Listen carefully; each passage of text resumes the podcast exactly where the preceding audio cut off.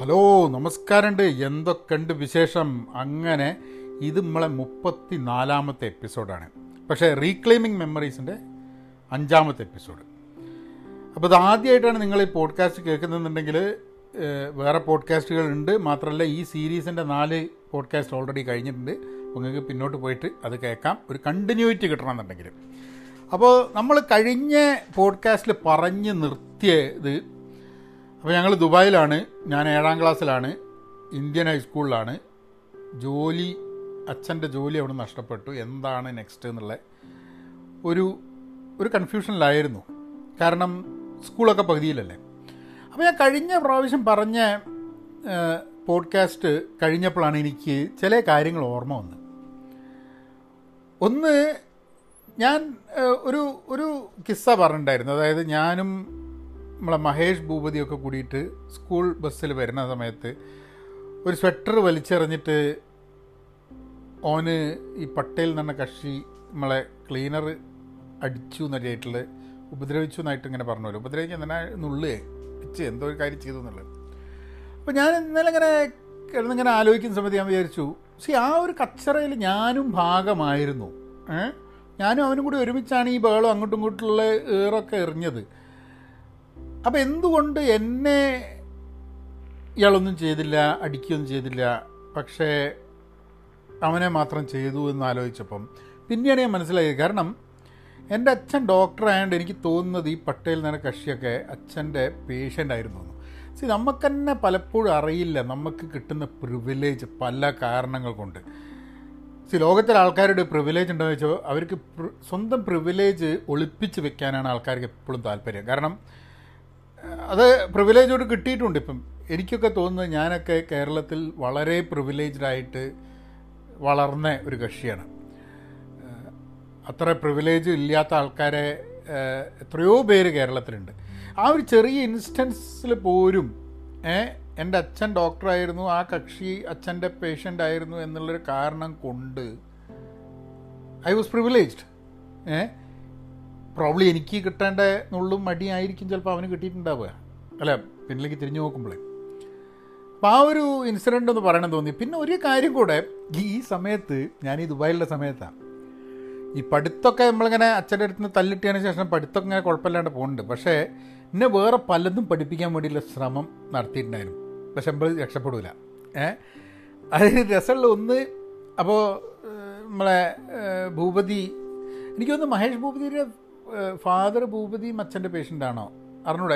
എന്താ അറിയാം അവർക്ക് തോന്നുന്നു സോ എനിവേ അപ്പം മഹേഷ് ഭൂപതി ഭൂപതി ഇവർ ഭയങ്കര ടെന്നീസ് കളി എന്ന് പറഞ്ഞാൽ അച്ഛൻ ഞങ്ങൾ രണ്ട് ബാറ്റ് അച്ഛനൊരു ബാറ്റ് ഞാനൊരു ബാറ്റ് എന്നൊരു ടെന്നീസ് കോർട്ടൊക്കെ ഉണ്ടായിരുന്നു അവിടെ ഞങ്ങളെ താമസിക്കുന്ന അപ്പാർട്ട്മെന്റിന്റെ താഴെ. അപ്പോൾ ഞങ്ങൾ ടെന്നീസ് കളിക്കാൻ വേണ്ടി പോയി. ഏ പോട്ടെ. നമുക്ക് ഞാനിത് ഈ അവർ കളിക്കേണ്ട വിചാരിച്ച് ഞങ്ങൾ കയറുന്ന കളിച്ചിട്ട് കാര്യമുണ്ടോ? കാരണം ഞാൻ ആദ്യമായിട്ടാണ് അച്ഛനും ആദ്യമായിട്ടാണ് ടെന്നീസ് കാണുന്നത് ഞാനും ആദ്യമായിട്ട് ടെന്നീസ് കാണുന്നത്. ഷട്ടിൽ കണ്ടിട്ട് നമ്മൾ ഷട്ടിൽ കളിക്കുന്ന മാതിരി കുറച്ച് ടെന്നീസ് അങ്ങോട്ട്. അതായത് എന്തെങ്കിലുമൊക്കെ ചെക്കൻ എന്തെങ്കിലും കഴിവുണ്ടെങ്കിൽ രക്ഷപ്പെട്ട് പോയിക്കോട്ടെ വിചാരിച്ചിട്ടായിരിക്കും അച്ഛനത് ചെയ്തിട്ടുണ്ടാവുക. ഒരു ടെന്നീസ് ബാറ്റൊക്കെ മേടിച്ച്. ആ ടെന്നീസ് ബാറ്റ് പിന്നെ ഒരു മൂന്ന് വർഷം കഴിഞ്ഞപ്പോഴൊക്കെ ഞാൻ കോഴിക്കോട് വന്നു കഴിഞ്ഞിട്ട് എന്റെ ഒരു സുഹൃത്തിന് വിറ്റ്. ഓനെ ഞാനൊരു രണ്ടു കൊല്ലം മുമ്പ് ഓനെ കണ്ടപ്പോൾ എന്നോട് പറഞ്ഞു എടാ കള്ള അയ്യ് പണ്ട് അമ്മാതിരി ഒരു ഒരു ഒലയ്ക്കാമത് ടെന്നീസ് ബാറ്റ് കാരണം അന്ന് ടെന്നീസ് ബാറ്റല്ല റാക്കറ്റ് ടെന്നീസ് റാക്കറ്റ് നാട്ടിൽ കിട്ടാനൊക്കെ കുറച്ച് ബുദ്ധിമുട്ടായിരുന്നു ആ കാലഘട്ടത്തിൽ അപ്പോൾ എന്റെ അടുത്ത് ദുബായിൽ നിന്ന് ഞങ്ങൾ റിട്ടയർ അടിച്ചുകൊണ്ട് ഞങ്ങളുടെ അടുത്ത് ഉണ്ടായിരുന്നു അപ്പം അങ്ങനെ എന്ത് ചെയ്തെന്ന് പറഞ്ഞു കഴിഞ്ഞിട്ടുണ്ടെങ്കിൽ അത് ഞാൻ ഓന് വിറ്റ്. ഇരുന്നൂറ് റുപ്യക്ക് അന്ന് വിറ്റ്. അപ്പോൾ അന്നേ പറഞ്ഞു ചിന്നെ പറ്റിച്ചല്ലടാ അതൊക്കെ ചോദിച്ചു.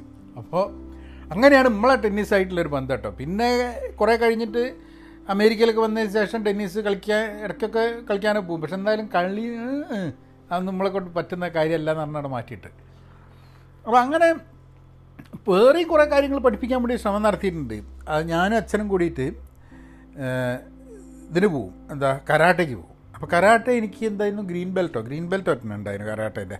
അപ്പോൾ ഞങ്ങൾ പോവും കരാട്ടെ രാവിലെ പോയി. ഞാനും അച്ഛനും കൂടിയിട്ട് അച്ഛനാണ് എന്നെ കൊണ്ടുപോവുക കരാട്ടയ്ക്ക്. അപ്പോൾ അച്ഛനും ഉണ്ടാവും ഞാനും ഉണ്ടാവും ഞങ്ങൾ കരാട്ടയൊക്കെ ചെയ്ത് അപ്പോൾ കുറേ ആൾക്കാർ അച്ഛൻ അറിയായിരുന്നു അവിടെ. കാരണം ധാരാളം ആൾക്കാർ ഇറാൻ ഹോസ്പിറ്റലിൽ വരികയും ഡോക്ടർ എന്നുള്ള രീതിയിൽ അച്ഛനെ കാണുകയും അങ്ങനെയുള്ള പരിചയം ധാരാളം ആൾക്കാർ എനിക്ക് ഓർമ്മയുണ്ട് കരാട്ടെ ഞങ്ങളെ പഠിപ്പിച്ച മലയാളികളാണ്. മൂന്ന് ബ്രദേഴ്സാണ്. കരാട്ടെ മൂന്ന് പേരും കരാട്ടെ ബ്ലാക്ക് ബെൽറ്റും പഠിപ്പിക്കലൊക്കെയാണ്. ആ, മൂന്ന് ബ്രദേഴ്സ് ആണ് അതിലൊരു ബ്രദറാണ് ഞങ്ങളെ പഠിപ്പിച്ചിരുന്നത്. മലയാളികളാണ് അപ്പോൾ കരാട്ടെ പഠിപ്പിച്ച് എവിടെ വരും അതൊക്കെ അത്ര തന്നെ ഉണ്ടായില്ല. പിന്നെ നാട്ടിൽ വന്നിട്ട് കുറച്ചു കാലം തൈക്കോണ്ടവും പഠിച്ച് പക്ഷെ അന്ന് ചെറുപ്പത്തിൽ തന്നെ കരാട്ടെ പഠിച്ചതുകൊണ്ട് ബോഡി വളരെ ഫ്ലെക്സിബിളാണ് അങ്ങനെ ഒരു ഫ്ലെക്സിബിലിറ്റി ധാരാ നന്നായിട്ട് ആ സമയത്ത് തന്നെ നമുക്ക് ഫ്ലെക്സിബിളായിരുന്നു ബോഡി. പക്ഷെ അന്നൊക്കെ ഈ ബ്ലാക്ക് ബെൽറ്റുള്ള ആൾക്കാരെ കാണാനൊക്കെ ഭയങ്കര ബുദ്ധിമുട്ടാണ് പിന്നെയാണ് ഞാൻ മനസ്സിലാക്കിയത് ധാരാളം ആൾക്കാർ ഇപ്പോഴൊക്കെ നമ്മളിപ്പോൾ ചില ആൾക്കാരെ കാണുന്ന സമയത്ത് പോലും ഒരു ഓ ഞാൻ ബ്ലാക്ക് ബെൽറ്റ് ആണല്ലോ അപ്പോൾ ബ്ലാക്ക് ബെൽറ്റൊക്കെ ഉള്ള എത്രയോ ആൾക്കാർക്ക് കിട്ടിയിരുന്നു. അന്ന് ആ എനിക്ക് ആ ഗ്രീൻ ബെൽറ്റ് കിട്ടാൻ വേണ്ടിയിട്ട് തന്നെ ചക്രശ്വാസം വലിച്ച എനിക്ക് അറിഞ്ഞോട് പിന്നെ പാട്ട് പഠിക്കണമെന്ന് പറഞ്ഞിട്ട് തന്നെ പാട്ട് പഠിക്കാൻ വേണ്ടിയിട്ട്. പാട്ടല്ല സത്യം പറഞ്ഞാൽ വയലിൻ പഠിക്കാൻ പറ്റുമോ അത് പറ്റുമോ? പാട്ട് പാടാൻ കഴിവില്ല എന്നുള്ളത് നേരത്തെ കൂട്ടി അറിയായിരുന്നു. പക്ഷെ എന്നാൽ വയലിൻ പഠിക്കാമെന്നും പറഞ്ഞിട്ട് ഒരു മാഷിന്റെ അടുത്ത് കൊണ്ടുപോയിട്ട് വയലിൻ പഠിപ്പിക്കാൻ വേണ്ടിയിട്ട് കൊണ്ടുപോയി. അപ്പോൾ വയലിൻ പഠിപ്പിക്കാൻ പോകുമ്പോഴുള്ള പ്രശ്നം എന്താണെന്ന് പറഞ്ഞു കഴിഞ്ഞാൽ അവർ പറയൂ സ്വരമൊക്കെ ഒന്ന് മനസ്സിലാവണമെന്ന് പറഞ്ഞിട്ട് ഇവർ എന്നെ ഇരുത്തിയിട്ട് സാരി ഗമ സരിഗമ അതിനേശൊക്കെ പഠിപ്പിക്കും. അപ്പോൾ ഞാനിങ്ങനെ എന്നെ കൊണ്ടാകുകയില്ല പാടാൻ എന്നാലും ഞാനിങ്ങനെ എന്തെങ്കിലുമൊക്കെ പാടും. അപ്പോൾ ഇത് എനിക്ക് ഒന്ന് അവിടെ വയലിൻ പഠിപ്പിക്കാനല്ല എന്നെ ഞാൻ എന്നെ പറ്റിച്ചാണ് സംശയമുണ്ട് അല്ലെങ്കിൽ ഓൽ ഒരു കോമഡി ആക്കാൻ വേണ്ടിയിട്ട് എന്നെ അവിടെ കൊണ്ടുപോയാന്ന് എനിക്ക് അത് എന്റെ അച്ഛനമ്മയല്ല ആ മാഷ്. കാരണം ഞാൻ അവിടെ മാഷിന്റെ ഭാര്യ എന്നെ പാട്ട് പഠിപ്പിച്ചുകൊണ്ടിരിക്കുന്ന സമയത്ത് മാഷ് അവിടെ അങ്ങനെ വന്ന എല്ലാ ദിവസവും ഈ വയലിൻ ഇങ്ങനെ വയലിന്റെ ബോക്സ് ഇങ്ങനെ തുറന്ന് വയലിൻ ഇങ്ങനെ പുറത്തേക്ക് എടുത്തിട്ട് ഇങ്ങനെ കാണിക്കും. അതായത് ഇന്നെ കാണിച്ചു തരും വയലിനൊക്കെ. എന്നിട്ട് ഇവിടുന്ന് സ്വരം ഫുള്ള് സരിഗം തന്നെ. ഇതൊരു മാസം കഴിഞ്ഞിട്ട് വയലിൻ തൊടാൻ സമ്മതിച്ചിട്ടില്ല. ഫുള്ള് ഇതന്നെ.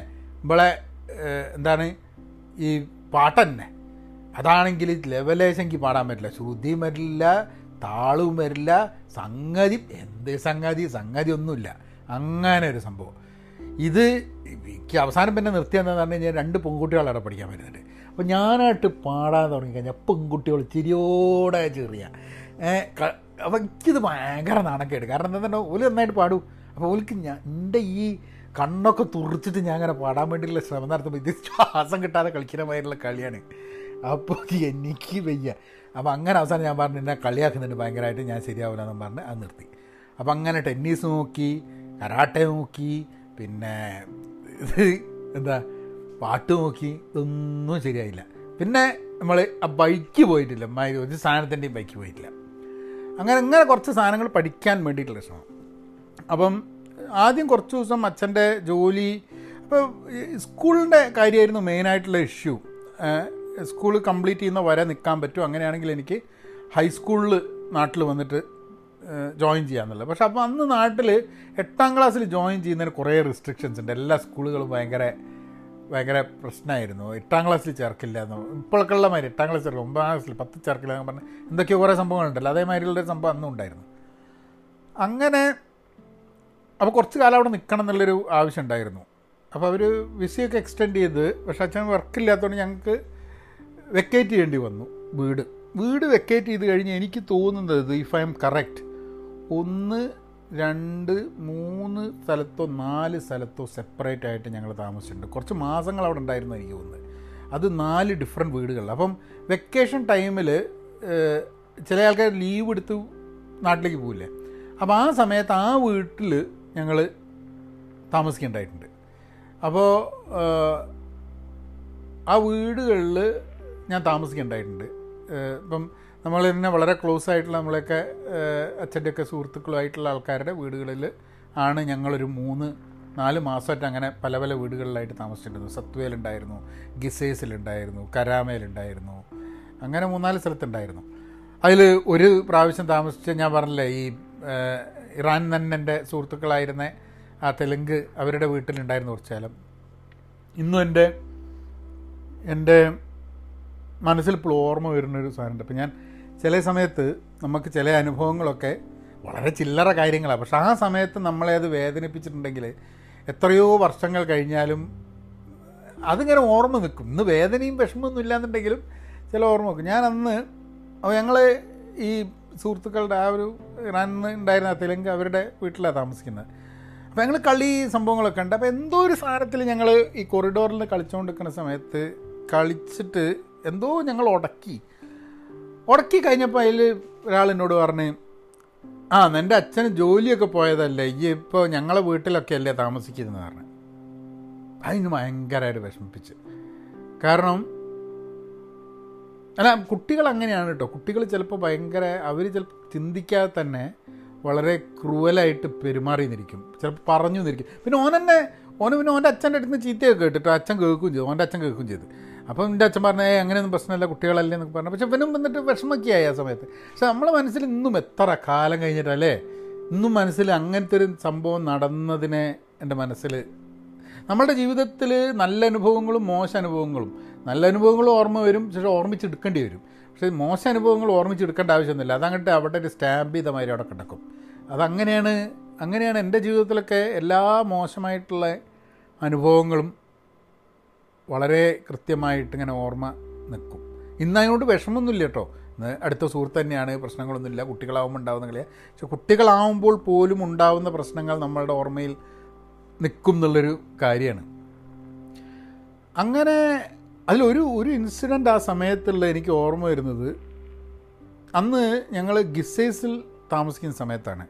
അവിടെ ആ വാതിൽ എങ്ങനെയാണെന്ന് പറഞ്ഞു കഴിഞ്ഞാൽ നമ്മൾ പുറത്തേക്ക് കയറിയിട്ട് അല്ല പുറത്തേക്ക് ഇറങ്ങിയിട്ട് വാതിൽ തന്നെ അടഞ്ഞു പോയി കഴിഞ്ഞാൽ പിന്നെ കീ ഇല്ലെങ്കിൽ ഉള്ളിൽ കയറാൻ പറ്റില്ല അപ്പോൾ ഞാൻ സ്കൂളിലാണ്. അപ്പം അമ്മ പറഞ്ഞിട്ടുള്ള ഇതാട്ടോ. കാരണം എനിക്ക് എനിക്ക് ഓർമ്മയില്ല. ഞങ്ങൾ ജനറലി ഞാൻ ആ ഞാൻ സ്കൂളിലേക്ക് പോണ സമയത്ത് ഡോർ അടച്ചിട്ട് താക്കോൽ എവിടെയോ വെക്കണം. അപ്പോൾ ഞാനത് ചെയ്തില്ല. ഞാൻ താക്കോൽ ഉള്ളിൽ വെച്ചിട്ട് അടച്ചിട്ട് പോയി. അപ്പോൾ അച്ഛനും ഉണ്ടായിരുന്നില്ല. അപ്പോൾ ഇവർ വന്ന സമയത്ത് ഇവർക്ക് വീട്ടിന്റെ ഉള്ളിൽ കയറാൻ പറ്റുന്നില്ല. അപ്പോൾ എന്താ വകുപ്പ് നോക്കിക്കഴിഞ്ഞിട്ട് അതിന്റെ തൊട്ടടുത്ത് ഈ വീടിന്റെ തൊട്ട അപ്പാർട്ട്മെന്റ് തൊട്ടടുത്ത് ഈ ഒരു സ്പേസ് ഉണ്ടാവില്ല ഒരു വലിയ സ്പേസ് ആ സ്പേസിന്റെ അപ്പുറത്ത് കൂടെ നമ്മളെ കിച്ചന്റെ ഡോറുണ്ട് കിച്ചന്റെ ചാനലുണ്ട് അപ്പോൾ അടുത്തൊരു കുട്ടീനെ എടുത്തിട്ട് ഇവർ ഇതിന്റെ മുകളിൽ കൂടെ ആ അപ്പാർട്ട്മെന്റ് ഉള്ളിലേക്കാക്കി. അപ്പോൾ കുട്ടി ചെറിയ കുട്ടിയാണ്. അതിന് പിന്നെ അതിന് അതിന്റെ ഉള്ളിൽ കരച്ചിലും ഒക്കെ ആയിട്ട് അതിന് താക്കോൽ കണ്ടുപിടിക്കാനൊന്നും പറ്റില്ല അപ്പോൾ അങ്ങനെ കൺഫ്യൂഷനായിട്ട് ശരിക്ക് സത്യം പറഞ്ഞു കഴിഞ്ഞാൽ അപ്പാർട്ട്മെന്റിൽ അങ്ങനത്തെ ഒരു സംഭവം ഉണ്ടായി കഴിഞ്ഞാൽ അപ്പാർട്ട്മെന്റിന്റെ ഒരു സെക്യൂരിറ്റി അല്ലെങ്കിൽ അവിടുത്തെ ഒരു മെയിന്റനൻസ് ആളെ വിളിച്ചു കഴിഞ്ഞാൽ അവരെടുത്ത് ഈ മാസ്റ്റർ കീ ഉണ്ട്. അപ്പോൾ അത് കഴിഞ്ഞിട്ട് അമ്മയാണ് എന്നോട് പറയണത് അം- അച്ഛൻ എന്തെന്ന് പറഞ്ഞു കഴിഞ്ഞാൽ അച്ഛൻ ഈ പാരപ്പറ്റിന്റെ മുകളിൽ കയറിയിട്ട് ആ ചെറിയ കുടിസ് ജനാലേന്റെ ഉള്ളിൽ കൂടെ ഉള്ളിലേക്കാണ് കയറിയത് അപ്പോൾ അത് അമ്മ അരുത് അരുത് എന്ന് പറയുന്നതിന്റെ മുമ്പ് തന്നെ അച്ഛൻ കാൽ വെച്ച് അപ്പുറത്തും കൂടെ കാൽ വെച്ച് അത് താഴത്തെ വീണ് കഴിഞ്ഞാൽ പിന്നെ എടുക്കാണ്ടാവില്ല. കാരണം ഇത് മുകളിലത്തെ നിലയാണ്. അപ്പം ഡൺ വീണ് കഴിഞ്ഞിട്ടുണ്ടെങ്കിൽ എന്നിട്ട് അച്ഛൻ കയറി അതിന്റെ ഉള്ളിൽ കിടന്നു. അപ്പം അപ്പം അമ്മ തേഞ്ഞിട്ട് വന്ന് പറയുന്നുണ്ട് ഞാൻ ഞാൻ ആകെ പേടിച്ചു എന്താണ്? ആ കുട്ടി അപ്പം അച്ഛൻ പറഞ്ഞു ആ കുട്ടി കരയുന്നില്ലേ? കുട്ടിയോടെ കരഞ്ഞോട്ടെ പക്ഷേ നിങ്ങൾ അതിന്റെ ഉള്ളിലേക്ക് നിങ്ങൾക്ക് കയറി ഒരാൾ വരുന്നവരെ കാത്തുന്ന തന്നെ ഓലമ്മലിലെ കച്ചറയാണ് അതിന്റെ മുകളിൽ. ആ ഒരു ഇൻസിഡന്റ് എനിക്ക് ഓർമ്മയുണ്ട്. അങ്ങനെ പക്ഷേ എനിക്ക് തോന്നുന്നു സ്കൂൾ തീരണ വരെ ഞാൻ അവിടെ ഉണ്ടായിരുന്നു എന്ന് എനിക്ക് അറിഞ്ഞൂടാ. അപ്പം ഇന്ത്യൻ ഹൈസ്കൂളിൽ സത്യം പറഞ്ഞു കഴിഞ്ഞിട്ടുണ്ടെങ്കിൽ ഏഴാം ക്ലാസ്സിൽ കുറച്ച് മാസങ്ങളെ പഠിച്ചിട്ടുള്ളൂ. അപ്പോഴത്തേക്ക് ഈ സംഭവമൊക്കെ വന്ന് നമ്മൾ തിരിച്ച് കേരളത്തിലേക്കാണ് വന്നത്. കേരളത്തിൽ ഏഴാം ക്ലാസ്സിൽ ഒരു മാസം കൂടെ അവൈലബിൾ ആയിരുന്നു. ഒരു മാസം കൂടെ ഉണ്ടായിരുന്നുള്ളൂ ക്ലാസ്. അങ്ങനെ ഞാൻ പ്രസന്റേഷൻ സ്കൂളിൽ ഏഴാം ക്ലാസ്സിൽ വീണ്ടും വന്ന് ജോയിൻ ചെയ്യാണ്. അതായത് മൂന്നാം ക്ലാസ് കഴിഞ്ഞിട്ട് നാല് അഞ്ച് ആറ് കഴിഞ്ഞ് ഏഴാം ക്ലാസ്സിൽ വീണ്ടും പ്രസന്റേഷനിൽ വരികയാണ്. അപ്പോൾ ഇത് വേറൊരു പ്രശ്നം കൂടിയാണ്. കാരണം ഇറാനിൽ നിന്ന് നാട്ടിലേക്ക് വന്ന സമയത്ത് അവിടെ സ്കൂളിൽ പോയില്ല എന്നുള്ളതിന്റെ കുറേ ഒരു പ്രശ്നമായിരുന്നു. അതിന്റെ ഒരു ജനങ്ങളുമായിട്ട് സോഷ്യലായിട്ട് മിങ്കിൾ ചെയ്യാൻ പറ്റാത്തതിന്റെ പ്രശ്നങ്ങളായിരുന്നു എനിക്ക് തോന്നുന്നത് ഇതിപ്പോൾ ദുബായിലൊരു നാലഞ്ച് വർഷം പഠിച്ചിട്ട് നാല് വർഷം പഠിച്ചിട്ട് നാട്ടിലേക്ക് വന്നപ്പം അപ്പോഴും നമ്മൾ ഒരു ഔട്ട്കാസ്റ്റാണ് അതായത് നമുക്ക് നാട്ടിൽ ആൾക്കാർ പറയുന്ന തമാശകൾ നമുക്ക് മനസ്സിലാവുന്നില്ല. ഇതൊരു ഒരു ഫോറിൻ റിട്ടേൺ ഉണ്ടാവുന്ന കുറേ പ്രശ്നങ്ങളുണ്ട്. അപ്പം അങ്ങനത്തെ ഒരു ഇതിലായിരുന്നു. പിന്നെ ഒന്നാമത് ഞാൻ ഇവിടുന്ന് പോകുന്നതിനെക്കാട് തടിച്ചിട്ടാണ് വരുന്നത് തടിച്ച് ഭയങ്കര തുടുത്ത്. അപ്പോൾ തടിയെന്നുള്ള അപ്പം തന്നെ നമുക്ക് തുടങ്ങി. ആൾക്കാർ വിളിച്ചു തുടങ്ങി. തടിയാൻ തടിയാൻ തടിയാൻ തടിയാൻ. മുമ്പ് തടിയനായില്ല അപ്പോൾ ഇത് തടിയനായി. അങ്ങനെ പിന്നെ ജീവിതകാലം മുഴുവൻ എന്റെ തടിയൻ എന്നുള്ള ഒരു ഇരട്ടപ്പേര് നമ്മളെ ജീവിതത്തിൽ വന്നുകൊണ്ടിരിക്കുകയാണ് പിന്നെ. അപ്പോൾ ഇവിടെ എങ്ങനെയാണെന്ന് പറഞ്ഞു കഴിഞ്ഞിട്ടുണ്ടെങ്കിൽ ഇത് ട്രൗസർ വേണം. ട്രൗസർ എന്ന് പറഞ്ഞു കഴിഞ്ഞിട്ടുണ്ടെങ്കിൽ ഇങ്കിയുണ്ടോ ട്രൗസർ ഞാൻ പാന്റൊക്കെ ഇട്ട് തുടങ്ങി ലുങ്കി കൊടുത്തു തുടങ്ങിയിട്ടുണ്ട് ഏഴാം ക്ലാസ്സൊക്കെ ആകുമ്പോൾ അപ്പോൾ ഞാൻ എന്റെ അടുത്ത് ട്രൗസറൊന്നുമില്ല അവസാനം പിന്നെ ഇവർ നൈലോണിന്റെ ഒരു ട്രൗസർ ഞാൻ എന്റെ മാരി നാണക്കേടുണ്ട് ജീവിതത്തിൽ ഇപ്പോൾ ആലോചിക്കുമ്പോൾ പോലും എനിക്കിങ്ങനെ ആകെ നാണക്കേട്. ഐസായി പോകും അതായത് ഞാൻ സ്കൂൾ വീട്ടിൽ നിന്ന് ഹിൽവ്യൂ കോളനിയിൽ വീട്ടിൽ നിന്ന് പ്രസിഡേഷൻ സ്കൂളിലേക്ക് നടന്നു പോകണം എല്ലാവരുടെയും കൂടെ. അപ്പം നടന്നു പോകുന്ന സമയത്ത് ഈ നൈലോണിന്റെ ട്രൗസർ ഇട്ട് തടിച്ചൊരുത്തങ്ങനെ നടക്കാൻ പറ്റുക ട്രൗസറൊക്കെ കൂടിയിട്ട് ഈ ഈ ഉരുട്ടി ഉരുട്ടി ഉരുട്ടി ഉരുട്ടി മുകളിലേക്ക് വരും. ഇതൊരു ഇത് സ്കൂളിൽ എത്തുമ്പോഴേക്കും ഇതൊരുമാതിരി ചെടി മാതിരി ഉണ്ടാവും. എന്നിട്ട് ഇതൊക്കെ കൂടി വലിച്ച് വലിച്ച് ഇങ്ങനെ അപ്പോൾ ഇടയ്ക്കിടയ്ക്ക് നൈലോണിന്റെ ട്രൗസർ സാധാരണ ട്രൗസർ തുന്നിക്കാൻ സമയം ഉണ്ടായില്ല അതാ പ്രശ്നം. അപ്പോൾ ഇത് ഇത് എടുത്തിട്ട് ഇങ്ങനെ എല്ലാ സമയത്തും ട്രൗസർ വലിച്ചിങ്ങനെ നമ്മളെ കാരണം വലിയ ട്രൗസറാണെങ്കിൽ നൈലോണിന്റെ ട്രൗസർ അഴിഞ്ഞു പോവും. ചെറിയ ട്രൗസർ ആണെങ്കിൽ ഇത് കയറിപ്പോവും അപ്പോൾ ആകെ പ്രശ്നമാണ് എന്നാലും എങ്ങനെയൊക്കെയോ അഡ്ജസ്റ്റ് ചെയ്തിട്ട് അവിടെ ഒരു എനിക്കൊന്ന് ഒന്നര മാസം രണ്ട് മാസത്തിലേ ഉണ്ടായിരുന്നു. മലയാളം ആണ് നമ്മളുടെ ഏറ്റവും വലിയ ബുദ്ധിമുട്ടുള്ള വിഷയം. മലയാളം പഠിക്കണ്ടേ? മലയാളം പഠിക്കാനും നിവൃത്തിയില്ലല്ലോ. അപ്പം അന്ന് ഞങ്ങൾ വന്നപ്പം ഞങ്ങൾ ഹിൽവ്യൂ കോളനിയിൽ വന്നപ്പോൾ ഞങ്ങളെ വീട് വേറെ ആൾ വാടകയ്ക്ക് താമസിക്കുക. അപ്പം അവിടെയും താമസിക്കാൻ പറ്റില്ല. ഇതൊരു ഒരു ഒരു പെട്ടെന്ന് പ്രവാസി എന്നുള്ള അവിടെ നിന്നുള്ള നമ്മൾ പ്ലാൻ ചെയ്യാതെ പ്രവാസ ജീവിതം അവസാനിപ്പിച്ച് നാട്ടിലേക്ക് കുടുംബമായിട്ട് വരുന്ന സമയത്ത് ഉണ്ടാവുന്ന കോംപ്ലിക്കേഷൻസാണ് കുട്ടികളുടെ അഡ്ജസ്റ്റ്മെന്റ് നാടായിട്ട്. പിന്നെ നമുക്കൊരു തയ്യാറില്ലായ്മ. വീട്ടിലേക്ക് വന്നു പക്ഷെ വീടില്ല.